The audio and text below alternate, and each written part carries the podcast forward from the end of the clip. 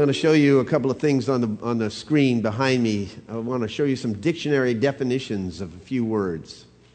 Grammar lesson this morning, right? Optimistic. Dictionary says it's disposed to take a favorable view of events or conditions and to expect the most favorable outcome. Optimize, very similar, to make as effective, perfect, or useful as possible, to make the best of. And then I've chosen opportunity. An, an appropriate or favorable time or occasion, a situation or condition favorable for attainment of a goal, a good position, chance, or prospect as for advancement or success. Now, weave the threads, these threads of outlook and outcome, of optimism and opportunity into the fabric of a person's circumstances, and you have the makings of a winner. Let me illustrate this with something that appeared years ago in the Rotarian. The Rotarian described a bounty of $5,000 that had been offered for each wolf captured alive. That offer turned Sam and Jed into fortune hunters. Day and night, they scoured the mountains and the forests looking intensely for their valuable prey. One night, exhausted from their rigorous search, they fell asleep dreaming of their potential fortune. Suddenly, in the middle of the night, Sam awoke to find that they were surrounded by a pack of 50 wolves with flaming eyes and bared teeth. Not wanting to waste precious time, Sam quickly nudged his friend Jed and, with uncontrolled passion in his voice, announced, Jed, wake up! We're going to be rich!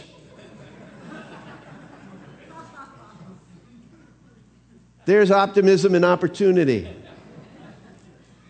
Sam and Jed needed a good dose of both, or they'd have been completely overcome by their circumstances. Amen?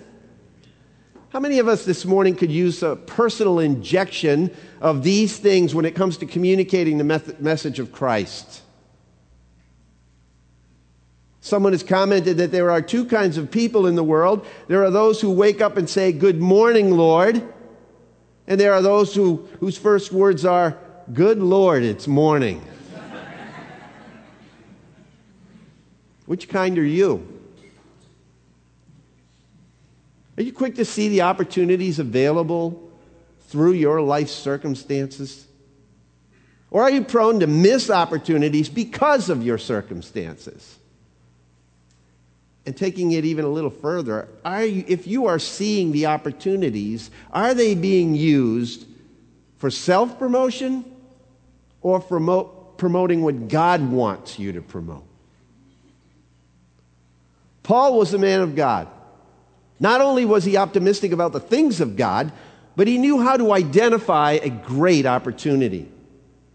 No matter where he was, he saw opportunity for the spread of the gospel.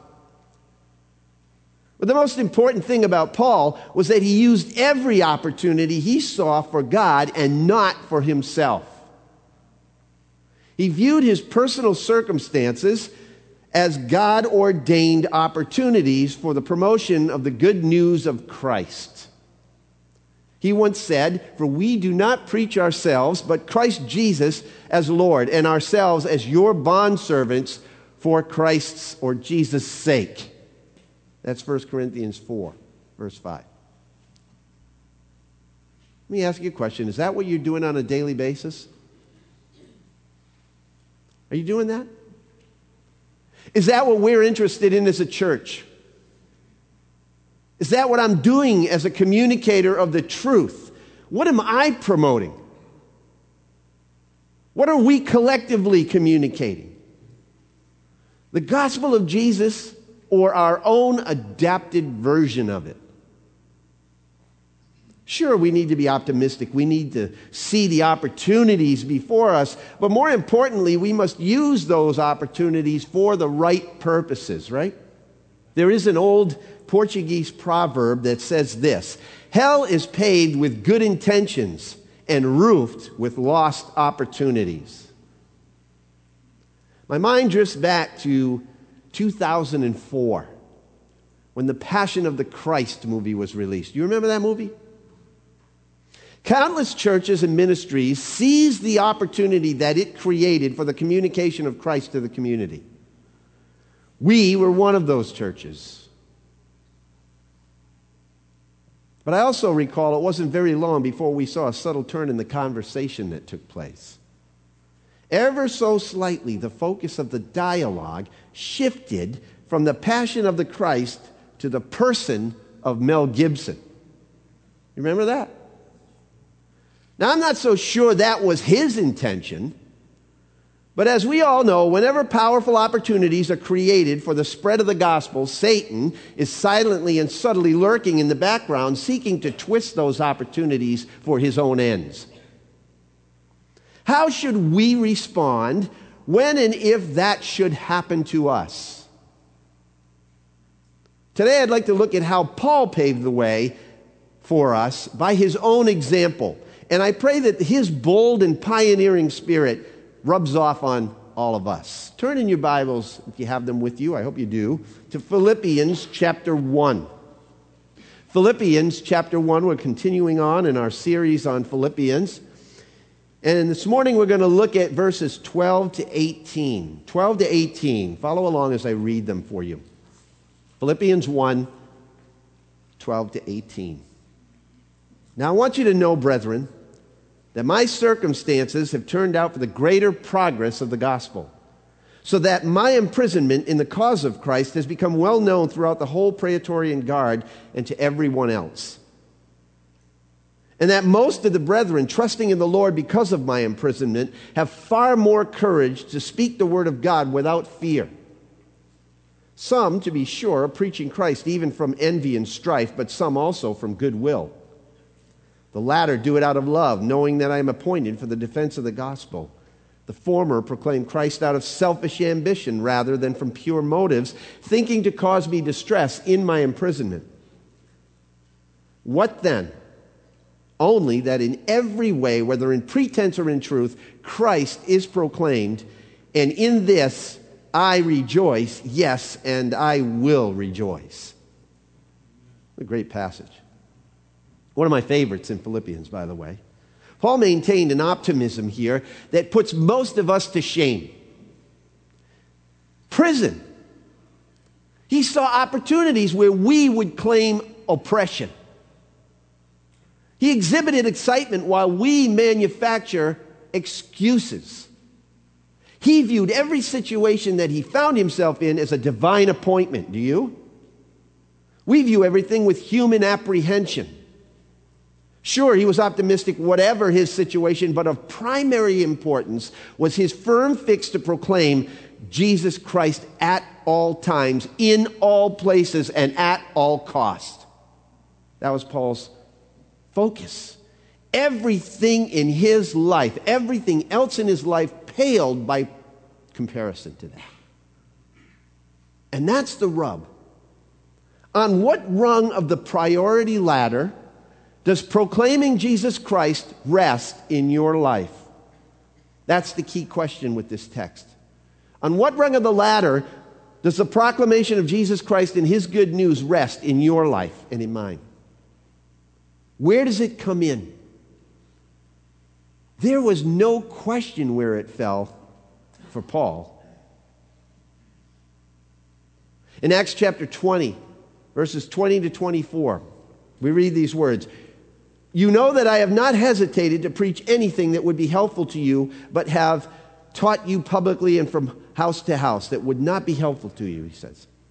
I haven't hesitated to preach anything that wouldn't be helpful to you. I have declared to both Jews and Greeks that they must turn to God in repentance and have faith in our Lord Jesus Christ. And now, compelled by the Spirit, I'm going to Jerusalem, not knowing what will happen to me there I only know that in every city, the Holy Spirit warns me that prison and hardships are facing me. However, I consider my life worth nothing to me. My only aim is to finish the race and complete the task the Lord Jesus has given me the task of testifying to the good news of God's grace. That was Paul's view. Friends, that's what it means to be a living sacrifice, as Romans 12 puts it. You know, there's been a lot of focus placed on spiritual formation in recent years among Christians, becoming like Christ. But I need to say this. If our spiritual formation does not include proclaiming the good news about Jesus Christ, of repentance and faith, both in word and in actions, we are not becoming like Christ no matter how much we think we're becoming like Christ. In fact, I would go so far to say is that we are living in direct disobedience to Christ's commands to make disciples if we're not doing it. Spiritual formation at its core is not about us. Spiritual formation is about Him working in us. And it's about how my becoming like Him affects others around me for His kingdom. Because I was created by Him and for Him and so were you. Unfortunately, many believers have abandoned living for God's great purposes and settled for personal fulfillment and emotional stability, says Rick Warren. You know what he says? He says that's narcissism, not discipleship. And I'm convinced that many of us, in our quest for adopting the latest spiritual fad, have confused those two things. Sometimes we think we're proclaiming the gospel of Christ, but really what we're doing is satisfying our own ego. The principle which enabled Paul to always rise above that trend was this that proclaiming the gospel precludes promoting the person. Proclaiming the gospel precludes promoting the person. That premise enabled God to use Paul in every situation that he found himself in. Wouldn't you like to be used that way? Well, you can be. And you know how? By adopting Paul's pattern of thinking. Now, let me give you a few principal truths that emerge from this text in verses 12 to 18 that show us Paul's pattern of thinking. When our top priority is Christ and not ourselves, the cross begins to take precedence over our comfort. Is that right? And we start to believe the first thing in Paul's pattern of thinking here. Number one, proclaiming the gospel should overshadow our personal afflictions. Verses 12 to 14, look at them again. I want you to know, Paul says, brethren, that my circumstances have turned out for the greater progress of the gospel. What circumstances? He's in prison, right? So that my imprisonment in the cause of Christ has become well known throughout the whole Praetorian Guard to everyone else and that most of the brethren, trusting in the Lord because of my imprisonment, have far more courage to speak now the word of God without fear. Again, Rick Warren hits the target. He said, Jesus did not die on the cross so that we could be comfortable, so that we could live well adjusted, comfortable lives. His purpose is far deeper than that. He wants to make us like Himself before He takes us to heaven. This is our great privilege our immediate responsibility, and our ultimate destiny. All of us have excuses for why we don't share our faith. Don't we? The question is which one of us would like to measure our excuses for not doing it against Paul's example of doing it? You think that Paul would be considered exempt from preaching? considering the fact that he was in prison for doing that very thing. You think he'd get a buy on that one, right? But Paul's letter to the Philippians does not include a note from home saying, Please excuse Paul from preaching for the next two years due to his confinement in prison and his heavy chains. We don't read that. His chains didn't hinder his communication of Christ, it unleashed it. The Greek word for circumstances here in verse 13, by the way, literally means the things dominating me. Paul's circumstances didn't dominate or debilitate him, he leveraged them for the cause of Christ.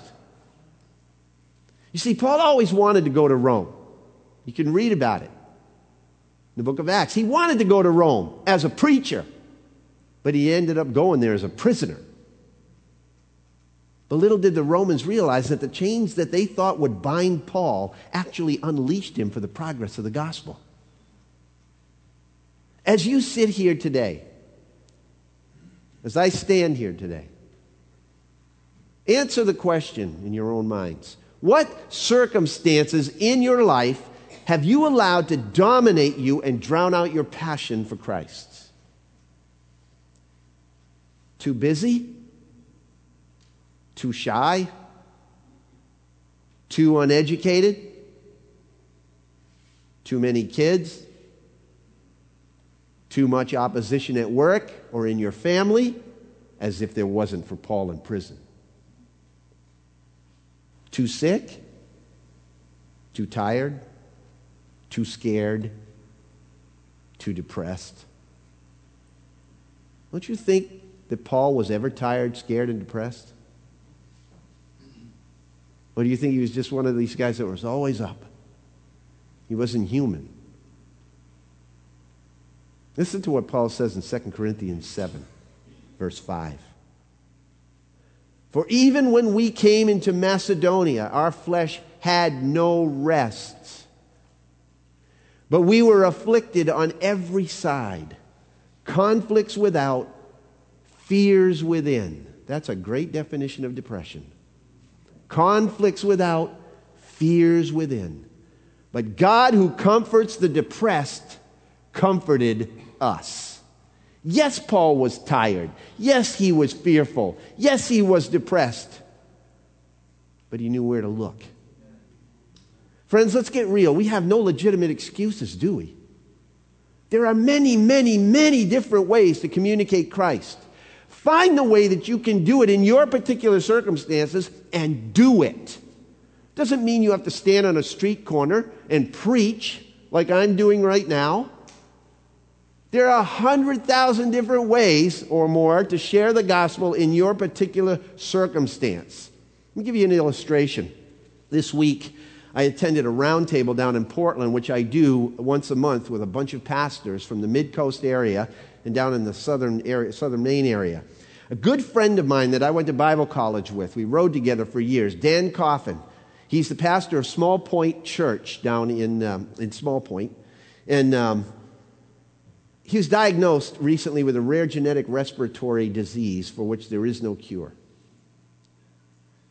He's lost a third of his lung capacity at this point, and he has severely limited, it has severely limited his ability to serve his church the way he has for the last 20 plus years. I mean, this guy's into everything. He's involved in everything in the community.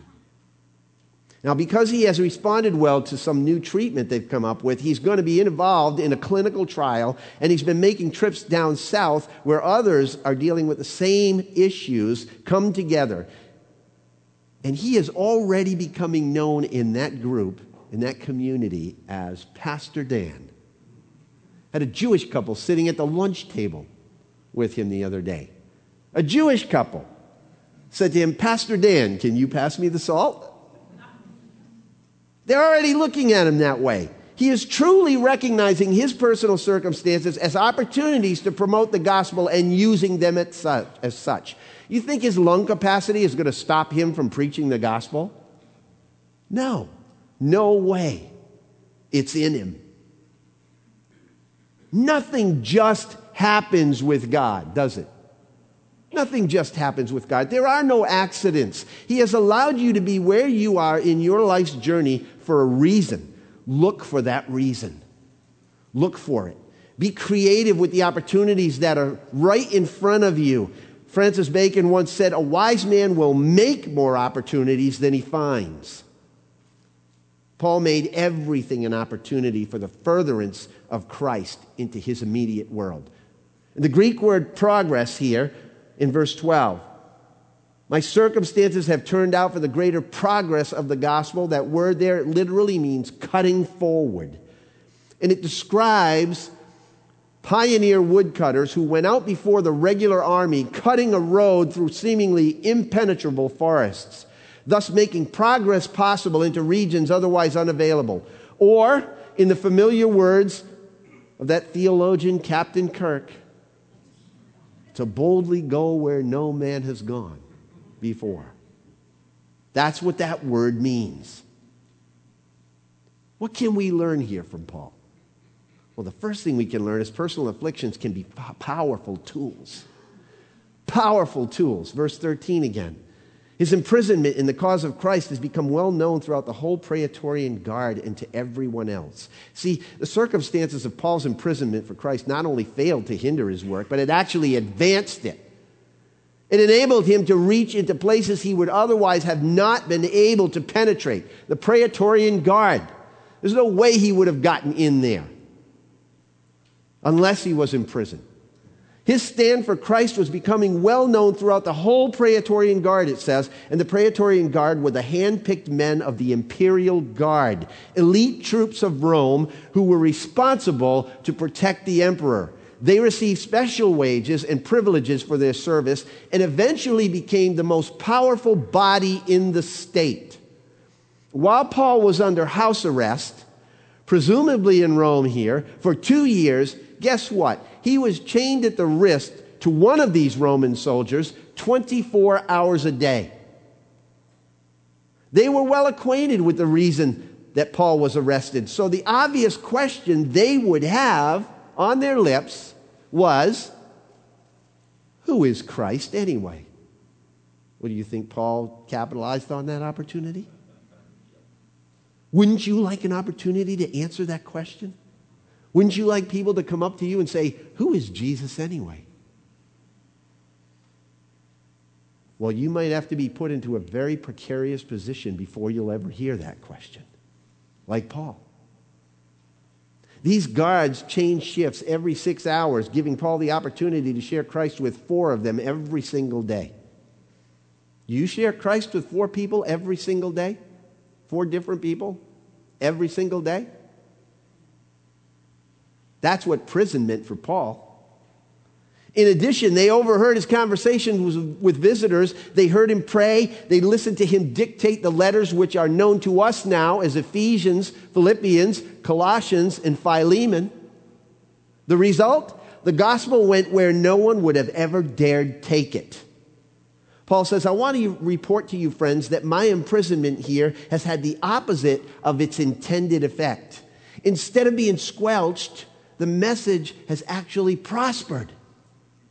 All the soldiers here and everyone else too found out that I'm in jail because of this Messiah.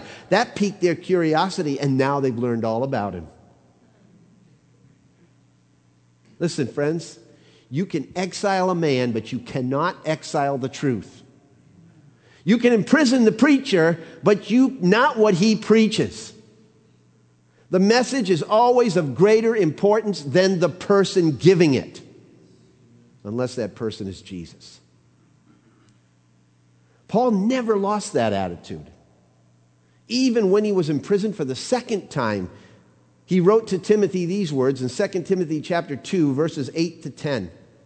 Paul wrote, "Remember Jesus Christ, risen from the dead, descendant of David, according to my gospel for which I suffer hardship, even imprisonment as a criminal."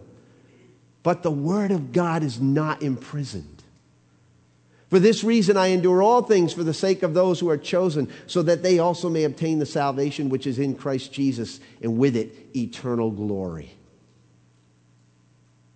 See, not only did Paul spread the gospel to his guards, but continued to bring it beyond the prison walls as well. Turn in your Bibles to Acts chapter 28 for a moment gives us a little glimpse into Paul's house arrest. Acts 28, verse 17, or verse 16. When we entered Rome, it says, Paul was allowed to stay by himself with the soldier who was guarding him. After three days, Paul called together those who were the leading men of the Jews, and when they came together, he began saying to them, Brethren, though I had done nothing against our people or the custom of our fathers, yet I was delivered as a prisoner from Jerusalem into the hands of the Romans. Look at verse 23. When they had set a day for Paul, they came to him at his lodging in large numbers, and he was explaining to them by solemnly testifying about the kingdom of God and trying to persuade them concerning Jesus from both the law of Moses and from the prophets from morning until evening. Some were being persuaded by the things spoken, but others would not believe. Verse 30. And he stayed two full years in his own rented quarters under house arrest and was welcoming all who came to him, preaching the kingdom of God and teaching concerning the Lord Jesus Christ with all openness, unhindered. Isn't it amazing what God will do? Even in prison. He preached to the guards, he preached to the Jews, he led a runaway slave to Jesus, Philemon, in the book of Philemon the letter to Philemon, in verse 10, we read these words I appeal to you for my child Onesimus, whom I have begotten in my imprisonment. He was leading people to Christ even in his imprisonment. And he also, as I've mentioned, wrote the four letters which became scripture from prison. Paul did more work in his two years of house arrest, chained to a Roman guard, than most of us will ever do in a lifetime. But it doesn't have to be that way. Warren Wiersbe wrote the same God who used Moses' rod, Gideon's pitchers, and David's sling, and used Paul's chains will be able to use you as well. What's he going to use in you? If we learn anything from Paul, it should be that our personal afflictions can be powerful tools. Whatever you're going through, God can use it as a powerful tool for His glory, for His kingdom. But also, we learn that personal afflictions can bring powerful encouragement. In verse 14, he says that most of the brethren, trusting in the Lord because of my imprisonment, have far more courage to speak the word of God without fear now.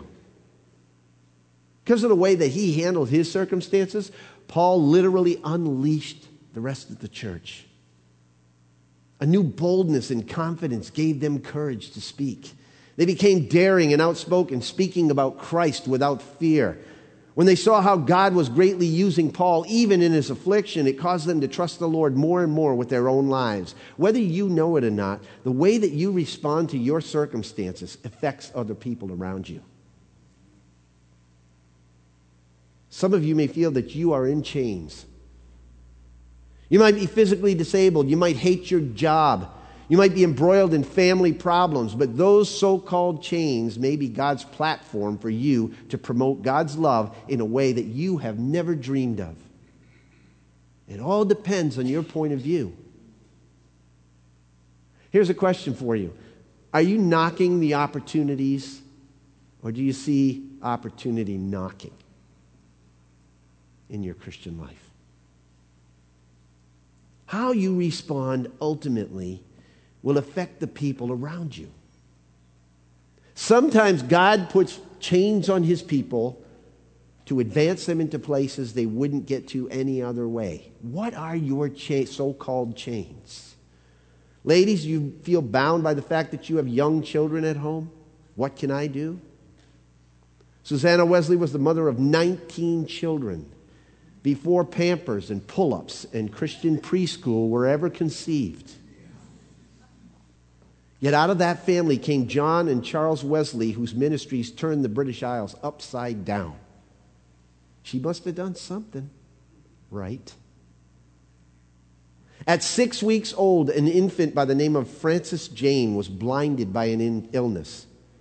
But her chains of darkness pioneered her into a lifetime, 85 years as a matter of fact, of proclaiming Christ through the writing of over 8,000 hymns Blessed assurance, to God be the glory, hymns like that, which are timeless. They were written by Fanny Crosby. That's who she is, Frances Jane. Fanny Crosby, as most of you know her, never became bitter about her blindness at all. One time, a preacher sympathetically remarked, I think it's a great pity that the Master didn't give you sight when he showered so many other gifts upon you. This is what she replied to him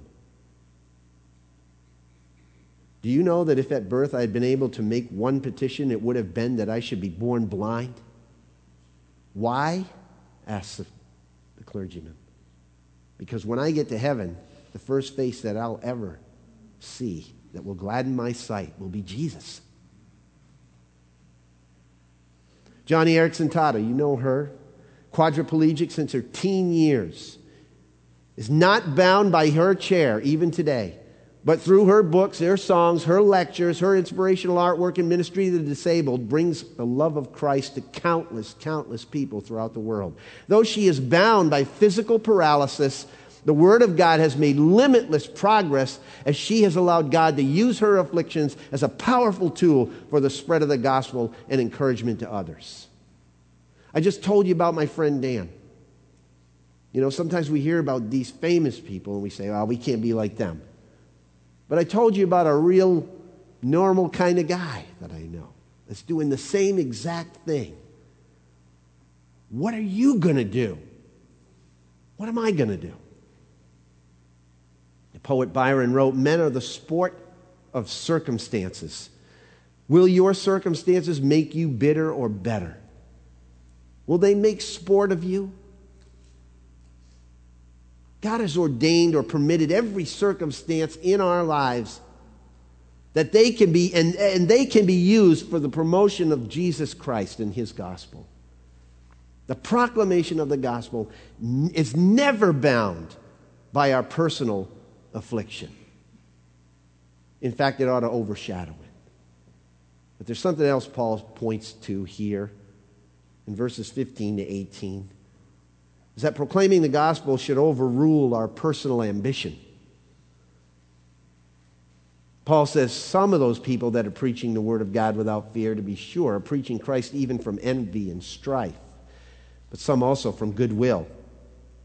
The latter do it out of love, knowing that I'm appointed for the defense of the gospel. The former proclaim Christ out of selfish ambition rather than from pure motives, thinking they're going to cause me distress in my imprisonment. See, Paul's example gave boldness to others. There was a problem, though, even in light of that. The motivation behind a lot of the preaching was questionable, according to this text, just as it is today. There seem to be two categories of people that Paul refers to here those who preached out of conceit and those who preached out of concern. The ones who preached out of conceit, all they wanted was glory. They wanted the big name, the big church, the big bucks. Jealous of Paul's influence and how, now him being out of commission, they thought they'd capitalize on the vacuum that his disappearance left and get followers for themselves. They may have even preached in order to keep Paul in jail. Their problems weren't necessarily doctrinal, they were personal. They may have been doctrinally orthodox in their preaching, but selfishly motivated, Paul says. Look at the characteristics here listed. They were jealous in verse 15. They were contentious. They were selfishly ambitious in verse 17. They were pretentious in verse 18. They were interested in only promoting themselves, not the gospel of Christ. We so need to guard against that tendency today, don't we? It's too easy to fall into the pride trap and begin to create disciples of our own or our own particular church or our own particular denomination. To our shame, the average Christian today is more apt to follow personalities rather than Christ. It's a celebrity culture we live in, isn't it? No question about it. But then again, that's nothing new. It always has been. Turn to 1 Corinthians chapter 1. 1 Corinthians chapter 1, verse 10.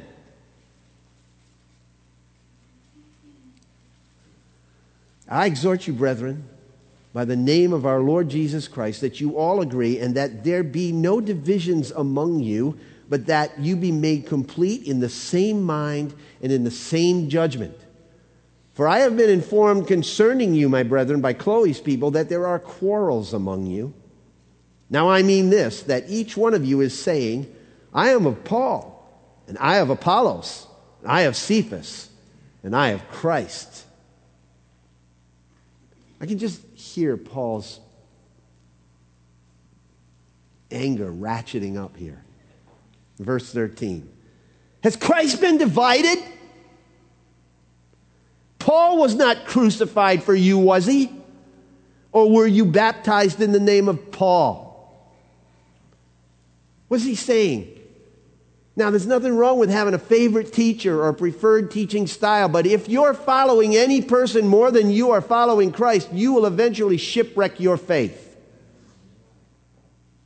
And that kind of party spirit causes strife and dissension in the church.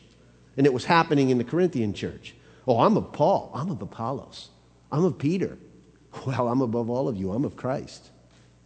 Right? That's what they were saying. And it causes strife and dissension and a lack of unity. I appreciate the candor of Max Lucado, who recently said in an interview with Christianity Today, he says, I'm ashamed of the fact that I sometimes want to have the biggest church in town. Or a book on the bestseller list. I take too much pride in that. Knowing it was an issue for him, he said, I confessed it to the church. I was sick of always wanting to know if the church if our church was as big as the others. And he continues, he says, A man gave me some great advice. He reminded me that when another church does well, we all do well. After he said that, I suddenly saw Oak Hills, his church, as one tiny corpuscle in the body of Christ. Isn't that true? That's the way Paul viewed it. And we must as well. There are all kinds of false motives behind preaching today. All kinds. There are those who use the name of Christ as a mask for their own ends. They prostitute the gospel for their own agenda, their own gain. Beware of preachers who preach with ulterior motives. And how can you tell? How can you tell if their motives are pure or not? Well, you can ask a few questions. Are they interested in communicating the truth or gaining popularity? That's a good question to ask. Do they have the attitude of John the Baptist, who, as he pointed to his own disciples toward his own disciples toward Christ, said these words: "He must increase, and I must decrease." It's extremely difficult, if not impossible, to know the true motives behind any person's words. I might not even know what the motive is behind what I say all the time. The scripture tells us that. We don't even know ourselves. Self deceit is a very real problem. Most of us are pretty good at self deception. But rest assured that God knows our hearts through and through. Proverbs 16:2 says all the ways of a man are clean in his own sight but the Lord weighs the motives. Paul alerts us to the fact that there will always be those who preach out of a personal conceit. But there's another group that was driven by nobler no motives, Paul says. There were those who preached out of concern. Look at what motivated them in verses 15 to 18. They were motivated by goodwill, motivate, motivated by love, motivated by loyalty, by sincerity, and they were motivated by the truth. Paul says. They didn't have mixed motives. Other than the glory of God, that was their, their whole focus of attention. Proclaiming the gospel precludes promoting the person. Remember, I said that earlier? Even when the motives were wrong, though, Paul still found reason to celebrate in prison. I love his response in verse 18. Literally, he says, Well, what do I care? What do I care? Only that in every way, whether in pretense or in truth, Christ is proclaimed. And in this I rejoice. Can you say that? Could I say that? Paul had only one thing on his mind at this point in his life the promotion of Christ. That was far more important than any circumstance he was in. He didn't care about the motives of his peers in this particular letter. It was that Christ was being promoted. I believe Paul's life verse was 1 Corinthians 2 2. I'm just guessing, but it seems to just kind of summarize his whole life. For I determined to know nothing among you except Jesus Christ and Him crucified. Yeah. There was no envy here of, for Paul. No arrogance, no frustration, no threats. And that, my friends, enabled him to approach life able to proclaim Christ in any and every situation that he found himself in. Proclaiming the gospel overshadowed his personal afflictions, it overruled his personal ambition, and it followed, and allowed him to overlook the personal attacks against him as well. And that's the final thing here is that proclaiming, pro- proclaiming the gospel overlooks the personal antagonism. Paul says, What do I care? Only that in every way, whether in pretense or in truth, Christ is proclaimed, and in this I rejoice. Antagonism never rests when a person aligns themselves with the preaching of Christ. Did you know that? So, how are you to respond to that? Just the way Paul did. Paul was able to rejoice in the fact that Christ was being preached even at his own expense. Though there were, was rising antagonism against him, even by those who preached Christ, he didn't let his personal feelings cloud the issue. As long as what was said about Christ was accurate, what was said about Paul didn't matter. I appreciate the counsel of a seasoned pastor who once said these words. He said, When people mess with the message, they need to be rebuked, exposed, and corrected. But when they mess with the messenger, they need to be ignored. Paul's not saying that they were preaching a false gospel here. They obviously must have been preaching a true one because Paul would have corrected it. But just because they were preaching out of spite for Paul, it didn't matter to him. I don't care if they don't like me. I don't care if they think that they're all high and mighty because I'm in prison. I don't care if they get a bigger church than I have. Christ is proclaimed, and that's all that matters to me. You want to follow a person like that, right? His values were right. The importance of proclaiming the gospel of Jesus Christ far outweighed his personal consideration. He would rejoice in anything if Christ was magnified. It's a matter of historic record that the two great English evangelists, John Wesley and George Whitefield, disagreed on doctrinal matters. Not fundamental ones that in, involved the gospel and salvation and eternal salvation, peripheral ones, but doctrinal matters. Both of them were very successful preaching to thousands of people and seeing multitudes come to Christ, involved in great awakenings. It is reported that somebody asked Wesley one time if he expected to see George Whitefield in heaven. And the evangelist replied, No, I do not. Then you don't think that George Whitefield is a converted man? They asked him. Of course, he's a converted man, Wesley said. But I do not expect to see him in heaven because he will be so close to the throne of God and I so far away that I won't be able to see him. That's the right attitude, right? Though he differed with his brother on, in some matters, Wesley did not have any envy in his heart, nor did he seek to oppose Whitefield's ministry. Can you say that? Can I say that? Someone once said, The will of God will not lead you where the grace of God will not provide for you. What circumstances has the will of God led you into right now in your life?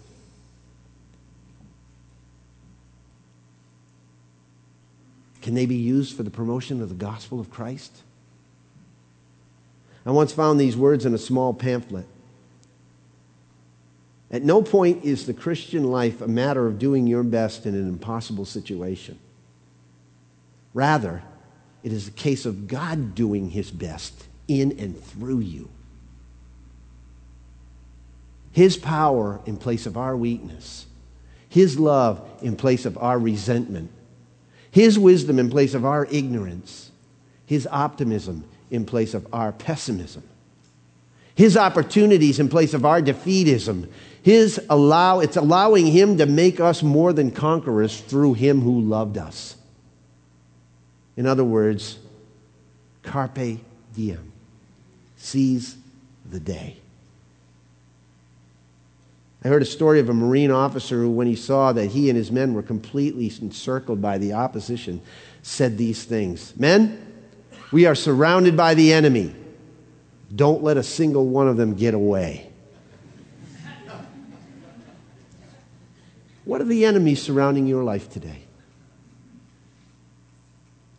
Don't let them get away. Use them as God given opportunities to proclaim Jesus Christ. Friends, the gospel is more important than your physical afflictions. It's more important than your personal ambitions. And it's more important than the powerful antagonism that you, may, you might face if you're out front with your faith. Because the gospel says, the Bible says, Jesus says that the gospel is more important than your life. You know, someday we may have to face what some of the people in the Middle East are facing right now. Suppose someone was going to chop off your head because of your faith.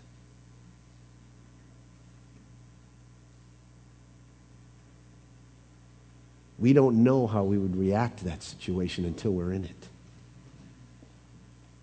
But we know how we're reacting to the situations we're in now in our lives, which are far less intense. You and I may never have to die for the gospel. But the big question is are you and I willing to live for it?